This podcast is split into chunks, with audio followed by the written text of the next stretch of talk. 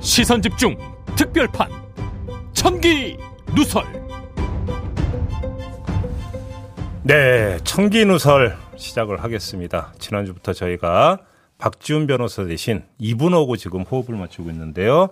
MC 장원 제 옆에 나와 계십니다. 어서 오세요. 네, 2주째 인사드리겠습니다. 네, 안녕하세요. MC 장원입니다. 지난주에 처음으로 했는데 어떠셨어요? 해보고. 어떻게 했는지 모를 정도로 좀 제가 그래도 방송 경력이 그렇게 짧진 않은데 긴장을 좀 했구나라는 게 좀 느껴졌고요. 긴장을 하셨어요? 김정배 진행자님의 포스가 워낙 또 상당하시다 보니까 좀 그랬던 것 같고 좀 잘해야 되겠다라는 생각에 네. 원래 후임자들이 더 어깨가 무겁거든요. 원래 맞아. 네. 특히 두 번째가. 그러니까요. 그러니까 괜히 비교되고. 그러니까 잘해도 큰 칭찬 못 받고 거든요. 네. 예, 어쨌든 제가 선택했으니까요. 그래도 네. 많은 분들이 그래도 댓글 응원해 주셔가지고 너무너무 감사했습니다. 예, 부족한데도 좋게 봐주셔서 감사했는데 그 댓글이 눈에 띄더라고요. 다들 칭찬해 주시는 그 속에 아우 이렇게 누추한 곳에 귀한 분이 오셨다고 써 있길래 좀 이해가 안 되는 거예요. 아무리 칭찬을 해 주신다 그래도 이건 좀 아닌 것 같은데. 뭐야, 지금 디스하는 거야, 뭐야. 그래서 자세히 봤더니 네. 제가 잘못 읽었더라고요. 아우 이렇게 귀한 곳에 누추한 분이 오셨다고. 박지훈 변호사는 봤대요? 박지훈 변호사? 모르겠어요. 봤는지 안 여쭤봤네요. 그래, 아예 관심 두지 말자. 그 인간한테 관심 두지 말자. 요즘 그 배우 박지훈으로 활동하고 계셔가지고. 아 진짜 드라마에 나왔던 게 뭔 얘기예요? 그 까메오 출연하신 것 같습니다. 까메오지. 네. 그렇지. 아 그럼 뭔가 난 또 고정인 줄 알고 깜짝 놀랐잖아. 네. 그 군 검찰로 이제 활동하셨던 경력이 있어가지고 네. 그 관련된 드라마에 까메오 이제 변호사로. 바로 이 자리에서 자기의 꿈이 영화 배우 되는 게 꿈이라고 했었거든. 아, 이건 소원 이뤘네 그러면. 야, 이 자리는 그냥 꿈이라고 얘기하면 다 이뤄지는 곳이군요. 얘기 너무 크게 확대해서는 안 되고. 저는 이 천기누설에 오랫동안 네. 함께하는 게 소원입니다. 네. 네. 오래 갈지는 잘 모르겠고. 무서운 분이시네요. 역시. 자, 오늘 천기누설 앞에서 계속 예고를 해드렸죠. 그렇습니다. 자, 한동훈 법무부 장관 후보자 지명 관련된 이야기 해보도록 하겠습니다. 뭐 블랙홀이 되어버렸으니까 네. 이것 빼고는 할 얘기가 없지. 그러니까요. 그래서 자, 한번 이렇게 물어보고 싶은데 정말 칼 대신 펜 맞아? 장제원 비서실장이 그렇게 얘기했습니다. 이게 칼 대신 펜을 쥐어준 것이다. 이렇게 그렇죠. 이야기를 했는데 이게 언뜻 이해가 잘 안 되더라고요. 그러니까 윤석열 당선인이 한동훈 그 지명자에게 칼 대신 펜을 쥐어준 것이고 그러면서 수사지휘권 없는 장관이라는 점을 강조를 했더라고요. 네. 제가 볼 때 장제원 비서실장의 말은 맞습니다. 아 맞다고요? 칼 대신 펜 지어준 게 맞습니다. 단 수식어를 붙여야 정확하게 의미 전달이 됩니다. 아 이게 좀 표현이 부족하군요. 뭔가 수식어를 더 붙여야 되는군요. 녹슨 칼 대신 제도 펜을 주어졌다. 드로잉 펜. 드로잉 펜, 제도 펜. 아주 선 쭉쭉 그을 때 쓰는. 그렇지. 그러니까 칼도 칼 나름이고 네. 펜도 펜 나름인 거잖아요. 녹슨 칼 대신 제도펜을 쥐어줬다. 이렇게 정리를 해야 될 것 같습니다. 왜 제가 이렇게 평가를 하느냐 네. 그 이야기를 좀 해볼 텐데요. 네. 딱 지명 소식을 듣는 순간에 뉴스를 계속 보셨던 분들이라면 당연히 두 가지 궁금증이 머릿속에서 떠올랐을 겁니다. 네. 저는 제일 먼저 이게 과연 원래 짜여져 있던 플랜 B였을까? 요거 좀 궁금했고요. 그다음은 원래 서울중앙지검장 이야기가 나왔었는데 왜 법무부 장관일까? 바로 그거. 그러니까 왜 서울중앙지검장이 아니라 법무부 장관이지? 이게 첫 번째 궁금증인데 네. 윤석열 당선인이 대선 후보 시절에 중앙일보고 인터뷰에서 적폐 수사한다. 네네. 그러면서 한동훈 서울중앙지검장하면 뭐가 문제냐 이런 식으로 이야기를 했잖아요. 네, 그랬죠. 그리고 사실은 검찰의 꽃 중의 꽃은 서울중앙지검장이잖아요. 네. 가장 핵심적이고 중대한 범죄 수사를 도맡는 곳이 서울중앙지검이고 네. 그 수사를 총지휘하는 게 서울중앙지검장이니까 네. 서울중앙지검장에 앉혔다라면 펜 대신 칼이겠죠. 근데 서울중앙지검장이 아니라 법무부 장관, 그것도 수사지휘권을 행사하지 않겠다라는 조건으로 서울 법무부 장관이면 펜. 뭐 아마 이런 식으로 아마 논리를 그러니까 했던 것 같아요. 장제원 비서실장이. 네. 자, 그러니까 부패를 척결하고자 하면 수사를 해야 하고 수사의 성과를 내려면 한동훈이 필요하다. 윤석열 당선인 입장에서 볼 때. 네. 그런데 법무부 장관을 앉혔다. 왜지? 일단 네. 물음표 하나 찍고. 네. 두 번째. 서울중앙지검장으로 임명을 하면 청문회 안 써도 되거든요. 그냥 앉아도 되는데. 예. 근데 법무부 장관으로 앉으려면 청문회를 통과를 해야 돼. 그러니까 게다가 또 논란의 여지가 있는 인물인데. 그러면 아주 첨예한 논란. 그러면 청문회장에서 당연히 네. 얼마 전에 검찰이 무혐의 결정을 내리긴 했습니다만 그래서 수면 아래로 가라앉았던 검언유착 의혹 사건 이게 다시 소환이 될 게 불을 보듯 뻔하지 않습니까? 네. 한동훈 검사 그러니까 그. 지명자 입장에서는 뭐 무혐의 결정으로 딱 끝내고 딱 마침표 찍는 게 본인 입장에서 더 좋잖아요. 네. 그런데 다시 한번 또 청문회 과정에서 이걸 다시 또 이야기를 해야 되는 거잖아요. 네. 왜 이런 과정을 거치게 만들었을까? 요 두 번째 궁금증이 여기서 딱 찍히는 건데 네. 이 두 개의 궁금증을 푸는 열쇠가 뭐냐면 이른바 검수완박이라는 거예요. 검수완박이 이 그렇죠. 두 가지 궁금증을 푸는 열쇠다. 네. 아. 뭐 민주당에서는 검수완박이라는 표현을 별로 안 좋아하던데. 네, 너무 세다고 네. 지금 다시 좀 재고해 보는 것 같더라고요. 네, 아무튼 뭐 근데 그냥 씁시다. 네. 검수완박이 이루어지면 검찰은 직접 수사권을 갖지를 못해요. 그렇죠. 그러니까 서울중앙지검장으로 앉아봤자, 더 나아가서 검찰총장으로 앉아봤자 경찰의 1차 수사 보완 지시만 하지 직접 수사를 못해요. 주도적으로는 못하죠. 그러니까 손에 칼을 못 쥐어. 어차피. 네. 그러니까 쥔다고 해봤자 녹슨 칼밖에 안 돼. 아, 그러니까 이런 상황에서는 칼보다 펜이 더 유리한 상황이 될 수 있겠군요. 바로 그거지. 그러니까 제가 녹슨 칼이라고 표현하는 이유가 뭐냐면 직접 수사권을 행사하지 못하는 상태에서 쥐는 칼이라고 하는 게 이거 보완 좀 해주세요. 녹슨 칼밖에 더 되느냐라는 거지. 네. 그렇게 볼 수 있다라는 거고요. 두 번째, 검수완박 입법이 이루어지면 이거는 1라운드고요. 가장 중요한 본 라운드는 그러면 대안을 어떻게 마련할 것이냐. 네. 민주당에서 얘기하는 한국형 FBI, KFBI. 이 문제가 이제 핵심적인 악마는 디테일에 있다고. 네. 디테일 싸움이 시작이 되는 건데 이 디테일 싸움을 주도할 파트가 어디냐면 법무부예요. 이 KFBI 신설에 관여하는 게 이제 법무부죠. 바로 그거죠. 안을 짜고 실행에 옮기는 아마 주체가 법무부가 될 공산이 커요. 왜냐하면 아까 조홍철 의원도 잠깐 그 얘기했는데 미국의 FBI 모델을 만약에 따라간다면 네. FBI가 미국은 법무부 산하로 있거든요. 네. 그러니까 법무부가 3파 역할을 해서 KFBI를 그러니까 만든다만이 아니라 네. 법무부 산하로 놓게 되면 어떻게 됩니까? 검찰 이중대 처럼 되는 거 아닙니까? 중요한 것은 인사권도 다 법무부가 갖게 되는 거죠. 네. 그러면서 어떤 멤버들을 짜느냐에 따라서 KFBI가 어떤 역할을 하는지가 또 달라지는 거죠. 네. 바로 그런 점에서도 이거는 검수완박 대비용인데 윤석열 당선인이 어제 한동훈 지명 사실을 전하면서 법무행정 능력을 강조를 했던데 네. 물론 법무행정 능력을 강조한 건 법무부 장관이 하는 게 법무행정이니까 그렇기도 네. 하지만 제가 그러니까 이렇게 읽으면 그래서 법무행정이 특히 강조되는 측면도 있다라는 것이죠. 네, 알겠습니다. 지금 정리를 좀 해봐야 될 것 같은데 두 가지 의문점을 저희가 먼저 이야기를 했습니다. 그렇죠. 왜 법무장관일까? 그리고 청문회 굉장히 첨예한 대립이 생길 수 있고 논란이 다시 재점화될 수 있는 청문회석에 왜 한동훈을 안 쳤을까? 이 두 가지의 열쇠는 검수완박이다. 그렇죠. 직접 수사권 갖지 그렇죠. 못하니 이게 필요하다. 그리고 KFBI 이야기를 해주셨습니다. 바로 그 점에서 검수완박 때문이라고 본다면 검수완박과 연결지어서 한동훈 지명자의 역할을 추정을 할 수 있죠. 그게 두 가지인데 네. 첫째는 디테일 싸움의 컨트롤 타워 역할을 할 거다라는 거죠. 우리가 윤석열 검찰총장 시절에 수없이 목도했던 일이 있어요. 주요 사건에 대해서 어떻게 할 거냐. 네. 감찰에 대해서 어떻게 할 거냐. 윤석열 총장 또 징계 국면도 마찬가지인데 이때 엄청난 디테일 싸움이 벌어졌던 거 기억나시죠? 네. 법무부는 예를 들어서 훈령 이런 걸 근거로 하면 검찰에서는 갑자기 어디서 듣도 보도 못한 예규를 갖고 와가지고 맞받아치고 네. 막 이런 우리는 몰라. 네. 이런 예규가 있었던지도 몰라. 네. 근데 그런 제도와 규정을 가지고 엄청나게 싸웠던 거 기억나요? 기억납니다.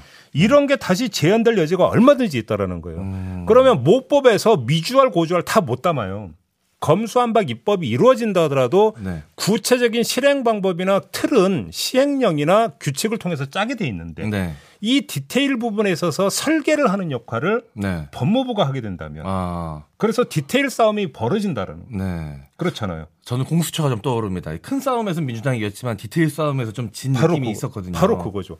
그런 점에서 제가 디테일 싸움의 컨트롤 타워가 법무부 장관이 되는 것이고 그래서 한동훈 지명이 이루어졌다라고 분석하는 이유가 여기에 있어요. 하나가 이거고 네. 두 번째가 진용 짜기의 설계자 역할도 하게 된다라는 건데 한번 봅시다. 검수완박 입법을 막을 수 없다. 의석 분포로 볼 때 그럼 네. 해 하는데 본 라운드 가서 우리 판으로 만들어 놓겠다라고 만약에 딱 했다면 최종 마지막 단계에서는 뭐냐면 어떤 인물들을 KFBI에 갖다가 포진을 시켜서 네. 제2의 검찰로 만드느냐 마느냐. 네. 이게 핵심이 되는 거잖아요. 그렇겠네요.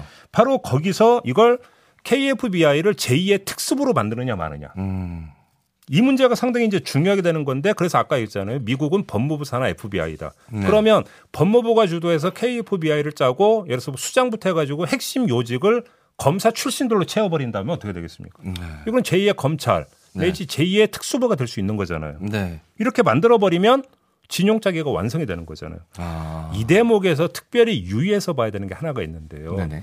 자, 이복현 검사장이 부장검사가 항의성 사의를 어제 표명을 했어요. 네. 여기다가 한동훈 지명으로 인해서 기수 파괴가 이루어지면서 많은 사람들이 아마 옷을 벗을 가능성이 있다고 얘기가 나오고 있어요. 네, 그렇습니다. 그러면 두 가지 요인. 하나는 검수완박 입법에 대한 항의. 두 번째는 기수 파괴에 따른 어떤 굽에 길들여주기 위한 차원. 네. 이 두 가지 차원에서 상당수의 검사들이, 그것도 요직에 있는 검사들이 옷을 벗을 가능성이 있어요. 그러면 그 사람들이 그냥 변호사 개업을 할 수도 있는데. 저 소름 돋았습니다, 지금. KFBI를 만약에 한동훈 법무부 장관이 주도해서 만들고 여기에 이 사람들을 데려가서 갖다 포진시키면 어떻게 되는 겁니까? 아, 그림 퍼즐이 딱딱딱 맞아떨어지네요. 그렇죠. 그 가능성 배제할 수 없는 거잖아요. 네.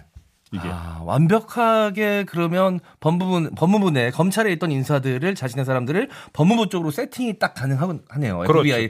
KFBI를 통해서. 그렇죠. 근데 문제는 이제 민주당이 그냥 두는 멀건이 떠고도 그걸 지켜만 보겠느냐라고 하는 문제는 있겠죠. 강력하게 반발하겠죠. 이렇게 되어버리면 경찰과의 어떤 조화 이런 것들 아마 당연히 요구를 할 텐데 그러면 그건 또 행안부 소관이 되는데. 네, 이상민 변호사. 바로 어제 또 그 행안부 장관으로 지명한 사람이 누구냐면 판사 출신의 이상민 변호사인데 충안고 네. 4년 후배래요. 엄청 친한 사이라고 들었습니다. 엄청 막역한 사이래요. 네. 양쪽에 전부 다 딱 포진을 딱 시켜놓은 거예요. 네. 윤석열 당선인은. 아, 제가 전경 출신이 가지고 이제 행안부 사정은 좀 알거든요. 전경 출신이요? 네. 속속들이 알지 못하지만 네. 저는 국방부 소속이 아니라 행안부 소속이었습니다. 아, 그래서 자신의 절친한 후배를 행안부 장관 후보자로 임명을 해서 요게 이제 쌍으로 같이 쌍끌이로 같이 가는 거네요. 그러니까 한 명은 그 절친한 검사 후배를 법무부 장관으로 지명. 또 한 명, 그러니까 한 명에 그러니까 아주 절친한 고등학교, 대학교 후배를 행안부 장관으로 지명. 양쪽으로 딱 양날개를 지금 딱 만들어 놓는 거예요. 아, 그럼 이렇게 촘촘하게 디테일 설계가 돼 있었다는 얘기는 민주당에서 검수완박 그 당론 설정하기 전부터도 어느 정도는 설계가 있었겠네요. 이렇게 짧은 순간에 갑자기 디테일한 설계가 그렇게 볼 수 있겠죠. 왜냐하면 우리가 여기서 잘 보면 네. 민주당에서 이른바 검수완박 입법을 당론으로 채택한 건 엊그제잖아요. 네. 근데 검찰의 그 조직적 반발이 나타난 건 그보다 훨씬 전이잖아요. 네. 이미 그렇게 갈 거라는 걸 검찰은 알고 먼저 선제적으로 먼저 반발에 먼저 나섰잖아요. 네. 그러면 윤석열 당선인 쪽에서 몰랐을까요, 그걸? 이건 상식적인 얘기잖아요.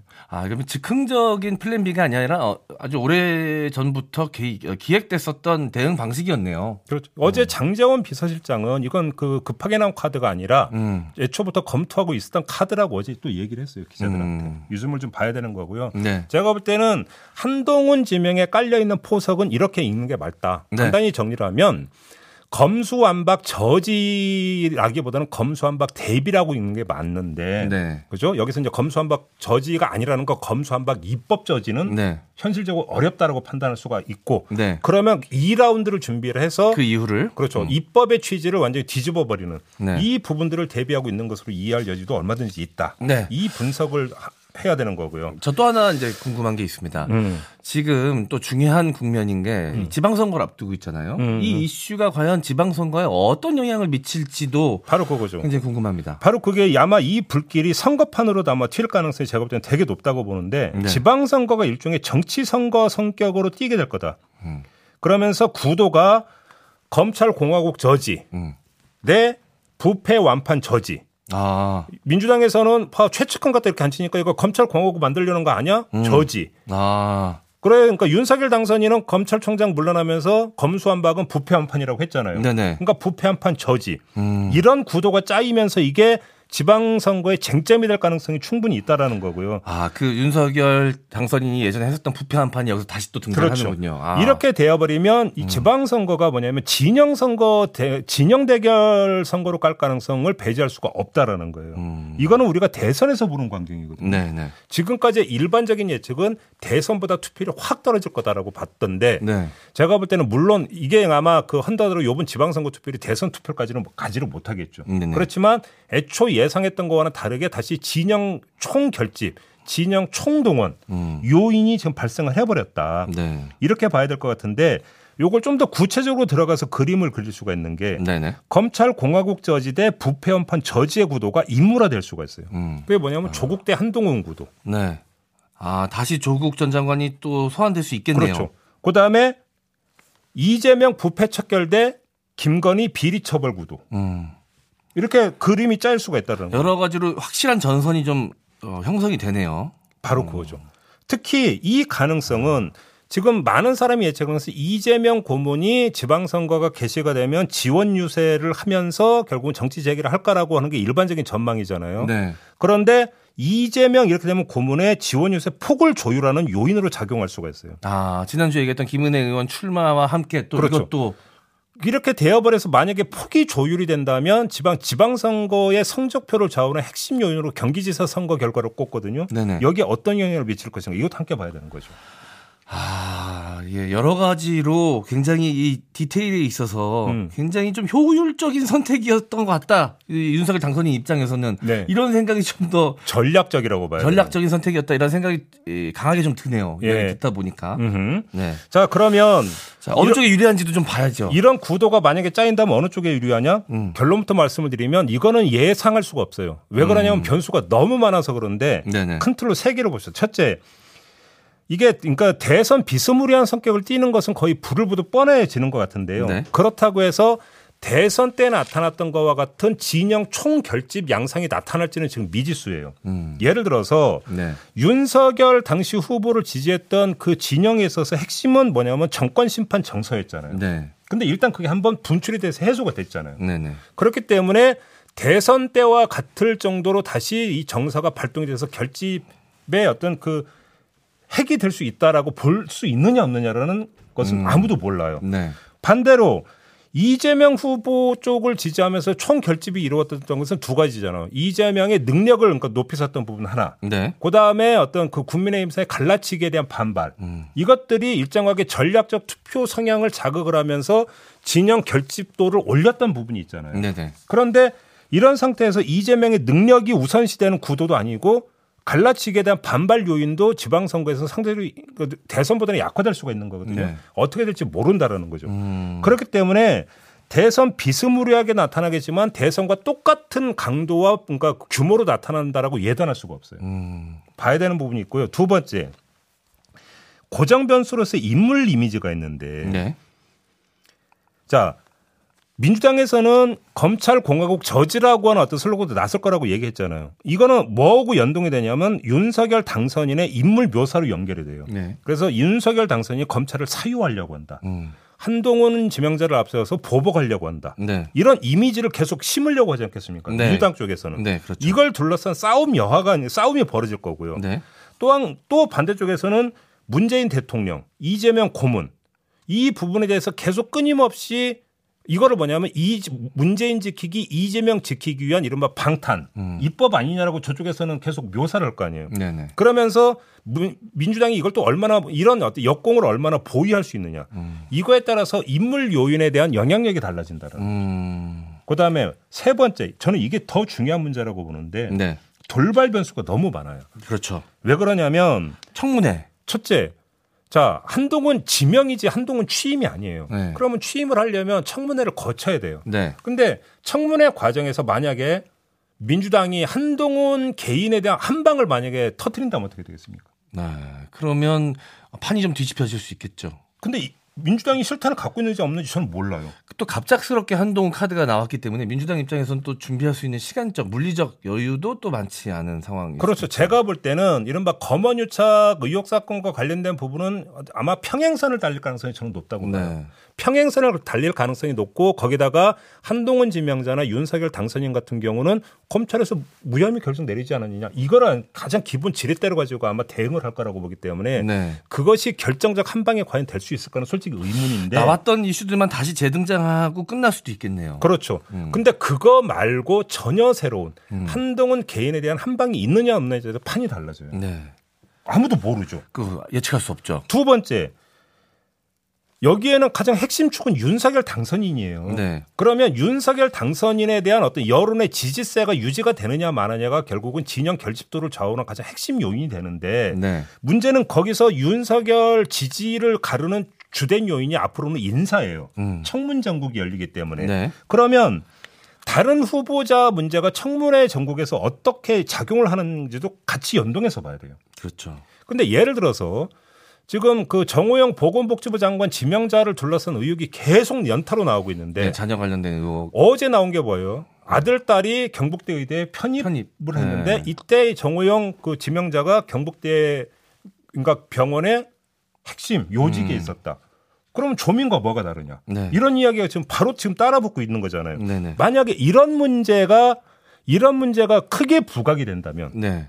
언론이 부각을 시킬지는 잘 모르겠습니다. 네. 국민의힘 쪽에서 계속 칼로 썼던 내로남불이 이제 본인들에게 해당될 수 있죠. 바로 그게 되는 거죠. 그럼 예를 들어서 인물화된 어떤 대립구도 조국 대 한동훈 이런 부분이 어떻게 되느냐가 또 여기서 연동이 되는 문제가 있는 네. 거죠.